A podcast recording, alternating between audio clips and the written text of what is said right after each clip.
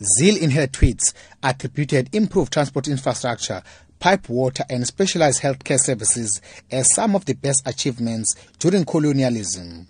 Colonialism was the first institutionalized mechanism of land dispossession of black people and the beginning of marginalizing black people according to their race and skin color. Although Zille later apologized, the party says she will be disciplined for her comments. Party leader Mmusi Maimane explains. In 1994, we had a pact to say we are better together.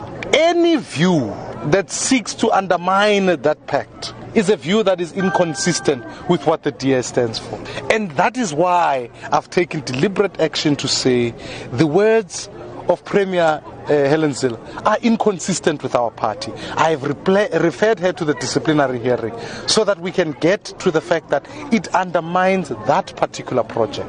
I do not support the views, I don't share the views. Shifting focus to next week's by-election in Pietermaritzburg, the DA leader urged his party supporters to go out in their numbers and vote for their party candidate, Shaun Atkins. Atkins is up against ANC's Mel Williams and the IFP Sakhile Makhathini. Speaking to party supporters during the door-to-door campaign in the area, Maimane committed the party's candidate to deliver on the expectations of the people. That like we won this ward the last time, mm. we want to retain it. We've got a great candidate.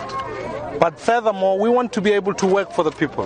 This is a province where young people must be able to find jobs in this place. And therefore, I believe that whilst other parties have long forgotten about the people who are here, We've got to be a party that continues to champion the rights of the people who are here. And I believe confidently that as we saw change here, we are seeing change in municipalities. Soon we will see change in the province. Meanwhile, some of the residents in the area told Maimane about their living conditions, complaining, among other things, shortages of houses and lack of job opportunities. I'm Vusi Makhosini in Pietermaritzburg.